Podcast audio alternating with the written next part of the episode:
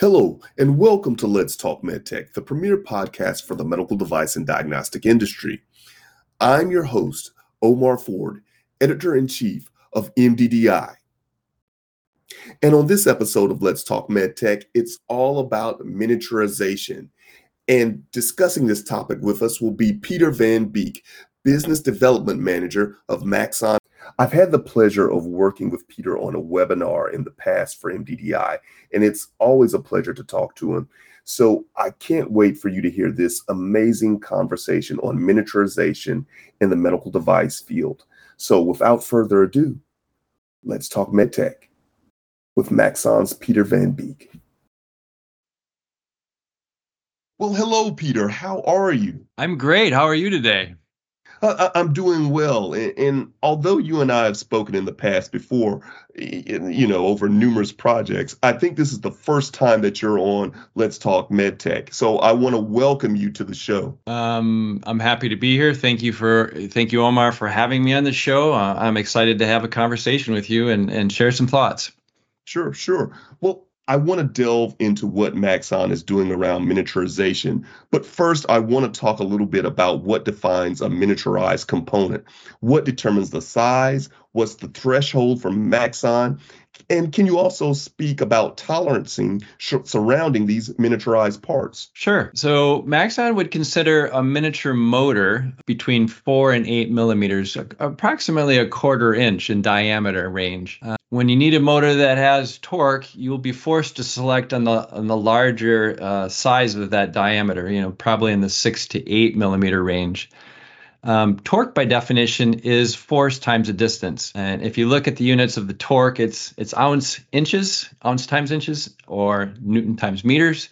There's other uh, measurements of torque, but those are units of force times distance. And to achieve torque in a motor, you desire the winding stack should be as far away from the axis of rotation or the center of the motor as possible. Uh, this makes the distance variable larger, and as you can imagine, that makes the torque of the motor larger. Uh, engineering speak for why a larger motor uh, basically uh, the diameter provides a larger torque. So, and you can also see the inverse of that. If you if you are too small, getting down towards the four, uh, you're kind of dropping off in the torque capability of that motor. Um, as you can imagine, the components used to construct a motor, housings, uh, winding, shaft, magnets, bearings, sensors. Um, these are the real true miniature components. For a six to eight millimeter diameter, the components are even smaller. Um, the manufacturing of these parts is highly customized and, and handmade by highly skilled labor, I would say. Um, traditional machining is typically not possible for these small components. Um, uh, one of the largest struggles in producing miniature components is this consistent uh, struggle with tolerances and, and, maintaining them over time uh, and for large order quantities and in some cases even measuring tolerance. We're speaking of um, micron level manufacturing. Electronics used in these motors are, are, are truly cutting edge. They're, they're, typically using molding and electroplating techniques and uh, usually doing stacks and three-dimensional electronic um, builds, uh, similar to a, a, printed circuit board build, but you know at a much smaller scale. Um, one of the primary goals in, in miniature designs is the simplicity. And as you can imagine, uh, fewer parts to assemble um, is advantageous, uh, reduces cost. And um, the fewer the part count in your bill of materials, the higher the probability of all the parts meeting tolerance and coming together into design well. Interesting, interesting, interesting. And you know, you touched on this a little bit before, but I want to go back to it. I'm just amazed at how small some of these components are. How do you even begin to craft these technologies? What is your approach to making these miniaturized components?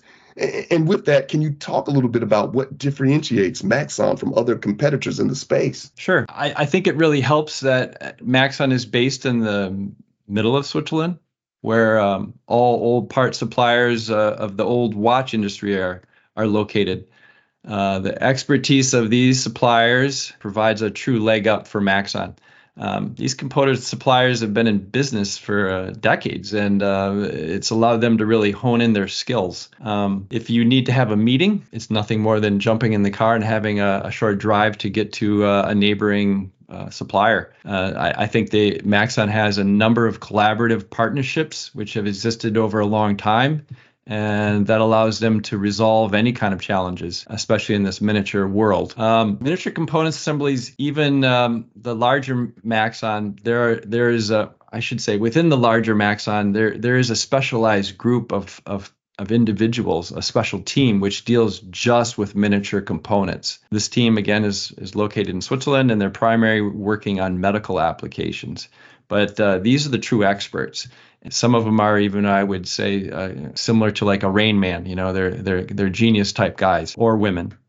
Yeah. yeah. Um, large part of um, Maxon's budget is actually a reinvestment and R&D uh, level uh, into that department. And this continual investment, I think, has created many advances in the in the miniature uh, realm. Uh, and the last point I'll make uh, here is that in 2007 there was a, a previous CEO of a company. Uh, Jurgen Meyer was his name.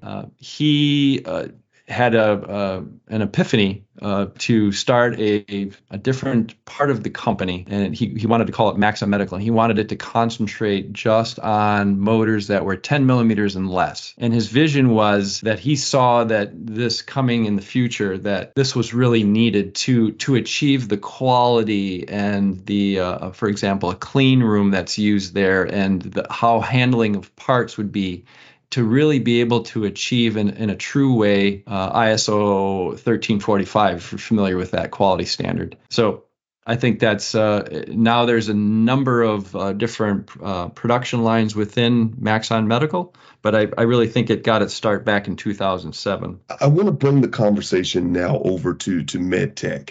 Um, what are some of the devices we see these miniaturized components used in?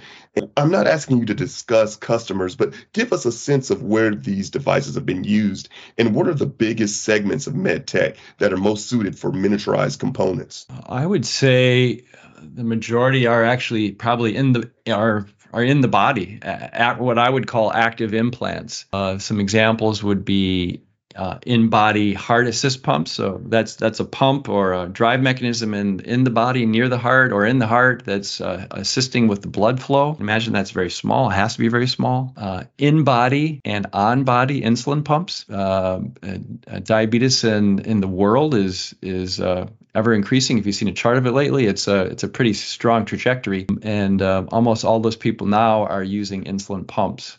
The majority, of course, are on body, but in body is also trending. On body pumps, or what you might call a patch pump. So, this is kind of a disposable uh, delivering biologics or drugs. And um, I, am going to talk a little bit more about that later in our conversation.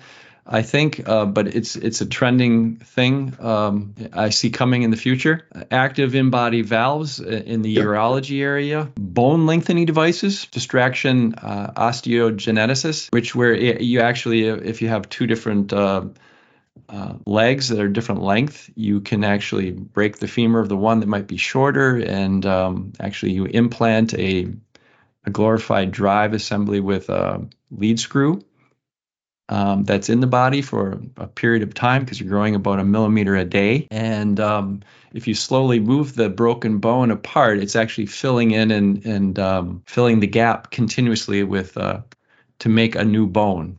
And in the end, you're left with two equal length legs. So that's pretty remarkable, those things. And I would say any medtech device that has a very limited space might fall into this miniaturization uh, world that we're speaking about today. Interesting, interesting. I want to talk about the team behind all of this innovation, the Maxon team, and mm-hmm. and I, what happens during a normal development project with, with the team, and, and just discuss uh, what it what it's just like to work there and, and, and the involvement in the innovation. Sure. First, I I think I'd best to uh, start out to kind of describe um, Maxon sales and our company structure a bit, and and kind of how we work, um, and additionally how we handle different market sectors. Uh, first and foremost, Maxon at its core is uh, an engineering-based company.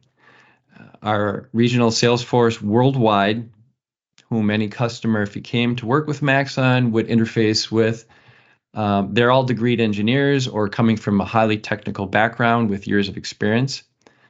Uh, the regional sales engineers would be the primary point of contact for any customer. And currently in the United States, we have the country broken into eight geographical regions. Um, based on the application, um, a, a, development project typically is started and funneled through one of our six business units. So beyond the regionals, there's business units. And those include aerospace, industrial, mobility, medical, which I reside over, uh, intralogistics, and drive electronics. So each uh, business unit is led by is led by an industry expert. Um, and and and how does that make a difference in in if you know if you're having a project with us um, the business units uh, they they'll ask the right questions early on okay. and summarize all the details well and push or guide uh, the project literally through the company which results in in a faster turns and for the entire design process typically a new project and first meeting are attended by both the regional engineer and this business unit head. And um, what's discussed in this first meeting, this first meeting is, you know, the application outline. Uh, we'll summarize the parameters, uh, the timelines for the project, the challenges of the mechanism from a customer's perspective, um, what their quality objective is. Is it ISO 9001 or 1345. You know, do some brainstorming in there. We'll have some uh, costing, what their cost objectives may be, or any other special requirements. Um, the meeting is summarized uh, to a great extent by a, a specification, a multi-page specification, which will be shared between companies and actually sent to the customer to to approve and look at, and drawings. Uh, and at this point, a project is officially started. Now I'm going to go a little bit off off off of our uh, our topic here and talk about Maxon's project development a little bit, but I, I think it kind of ties in into how we work. So sure, that's why sure. I, I bring it up. Um, Maxon adheres to what they call a project milestone approach to projects and development. Uh, the project starts with the delivery, for example, of first samples.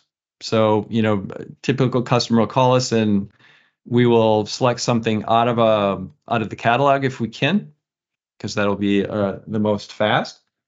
Um, and this is considered um, in our in our development time uh, milestone one, and um, the next uh, after after that after those parts are delivered and the, the customer is kind of evaluating that in parallel we work on kind of just defining a risk evaluation for this particular project. Because if it's a medical project you know it's going to have some inherent risk in most cases especially if it's going in body. And um, what that basically is in, entails is uh, un- understanding of the risk to the patient change control requirements, uh, validation goals for both samples and serial production parts. And, and based on this risk evaluation, uh, a design FMEA is completed, um, followed by design verification. Uh, that, that's on Maxon side.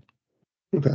And and typically there are there are changes between functional samples. When you send somebody a, a functional sample, they just stick this in your whatever this application that you have, and they're always going to come back and say, I want the cables to be longer, I want the shaft to be different, and we're going to have this drive element on there and, and a whole bunch of other different changes. So typically it's not uncommon to go through a couple cycles of parts or assemblies and then to finally get to what we call engineering samples, a design phase where it's kind of locked in. And, and most of the things that they wanted to change are complete. Now we're at milestone two in our development chart progress, shall we say. Um, this is typically then uh, when when you get to engineering samples, and if the customer accepts the, accepts those uh, final designs, then we can actually lock the design. Um, and by doing so, you can start look, looking at the process uh, of actually building whatever mechanism or motor assembly, drive, whatever it is, uh, you know, well with a validated production line and fixturing and tooling. And um, when this is all done, uh, you're finally left with, uh, provided the customer accepts the validated parts that are made on a validated production line with tooling and fixturing, uh, a serial production ready part. Now, this would be something that is uh, truly ready to go to the FDA or the MDR and would be a qualifiable uh, for a submittal. Oh, well, interesting. That, that, that's an amazing approach. Um, I want to talk now. I want to look at 2023 and I want to look at what does the future hold for Maxon? In other words, are there any projects that you can tease? What are you working on and, and what does 2023 hold for miniaturization from Maxon's perspective? Mm, mm-hmm. Interesting question. I mean, I, I would say we're continuing on um, more with the the um, particular applications I mentioned earlier with active implants. Um, I see a, a, huge push now with heart assist pumps. Um, more and more, uh, heart failure is also a big, um, uh, would you say, medical issue in in, in the country um, and worldwide. Um, but I think one, I will mention one that I think is really coming. I alluded to it earlier, which is the high volume disposable um, pump. Uh, it'd be like what we call an on body pump. So it's basically looks uh, about this half the size of a pager, or uh, um, what would be the dimensions on that? I don't, I don't really have a good feel for how to describe uh, the size of it. It, it is smaller. Um, and um, it is a disposable pump, and, and, it's also referred to as a patch pump. And these pumps are actually worn on the skin or on the body and deliver a biologic or drug uh, for a set amount of time. And, and, typically, this is in the tens of hours, and then they're disposed of. Um, this is a huge departure from Maxon because typically people come to Maxon because we're best in class and they want their mechanism, whatever it be, uh, to last as long as possible. And for brushless motors, that can be tens of thousands of hours. Um, but not, and, and if it's an autoclaved motor, which we do sell in for like uh, dental handpieces or, or surgical tools where they have to be cleaned between uses, uh, 2,000 times autoclave. Uh, now here, now you're talking about uh, uh, a drive mechanism that has to last, let's say, 40 hours. So, oh, what are the challenges there? Yeah. there are many. I mean, it's a it's a huge departure from Maxon. So we exactly. have to look at, um, you know, how do we cost effectively? Because in most cases, this is a disposable pump. It has to be very low cost. Um, how do we how do we make things or manufacture things in a low cost and that are even the small? Um, and making making parts in high volumes that are handmade and typically labor intensive. Again, these have to be high quality, medical grade, consistent parts with uh, the required tolerances. Um, so it, it is a huge challenge, and and and that's one I th- I think is out there. I see it trending uh, more and more so. Well, it, will be interesting to see just what 2023 holds for miniaturization and to, to see these trends hold up. But uh, Peter, it, it's been amazing talking to you. I always love talking to you. You, you. you have such wit, such humor. Sometimes we have our conversations, but it's good to the, it's good to have you on Let's Talk MedTech. And thanks for coming by. Thanks for stopping by. I appreciate this. It's been a, it's been a pleasure. Omar, take care. That's it for this episode of Let's Talk MedTech. Thanks again to our guest, Maxon's Peter Van Beek. For more information on Maxon, be sure to check out the company's website at maxongroup.us and visit us at mddionline.com for all of your medtech news. Make sure to rate, review, and subscribe to us on Apple Podcasts or wherever you get your podcast.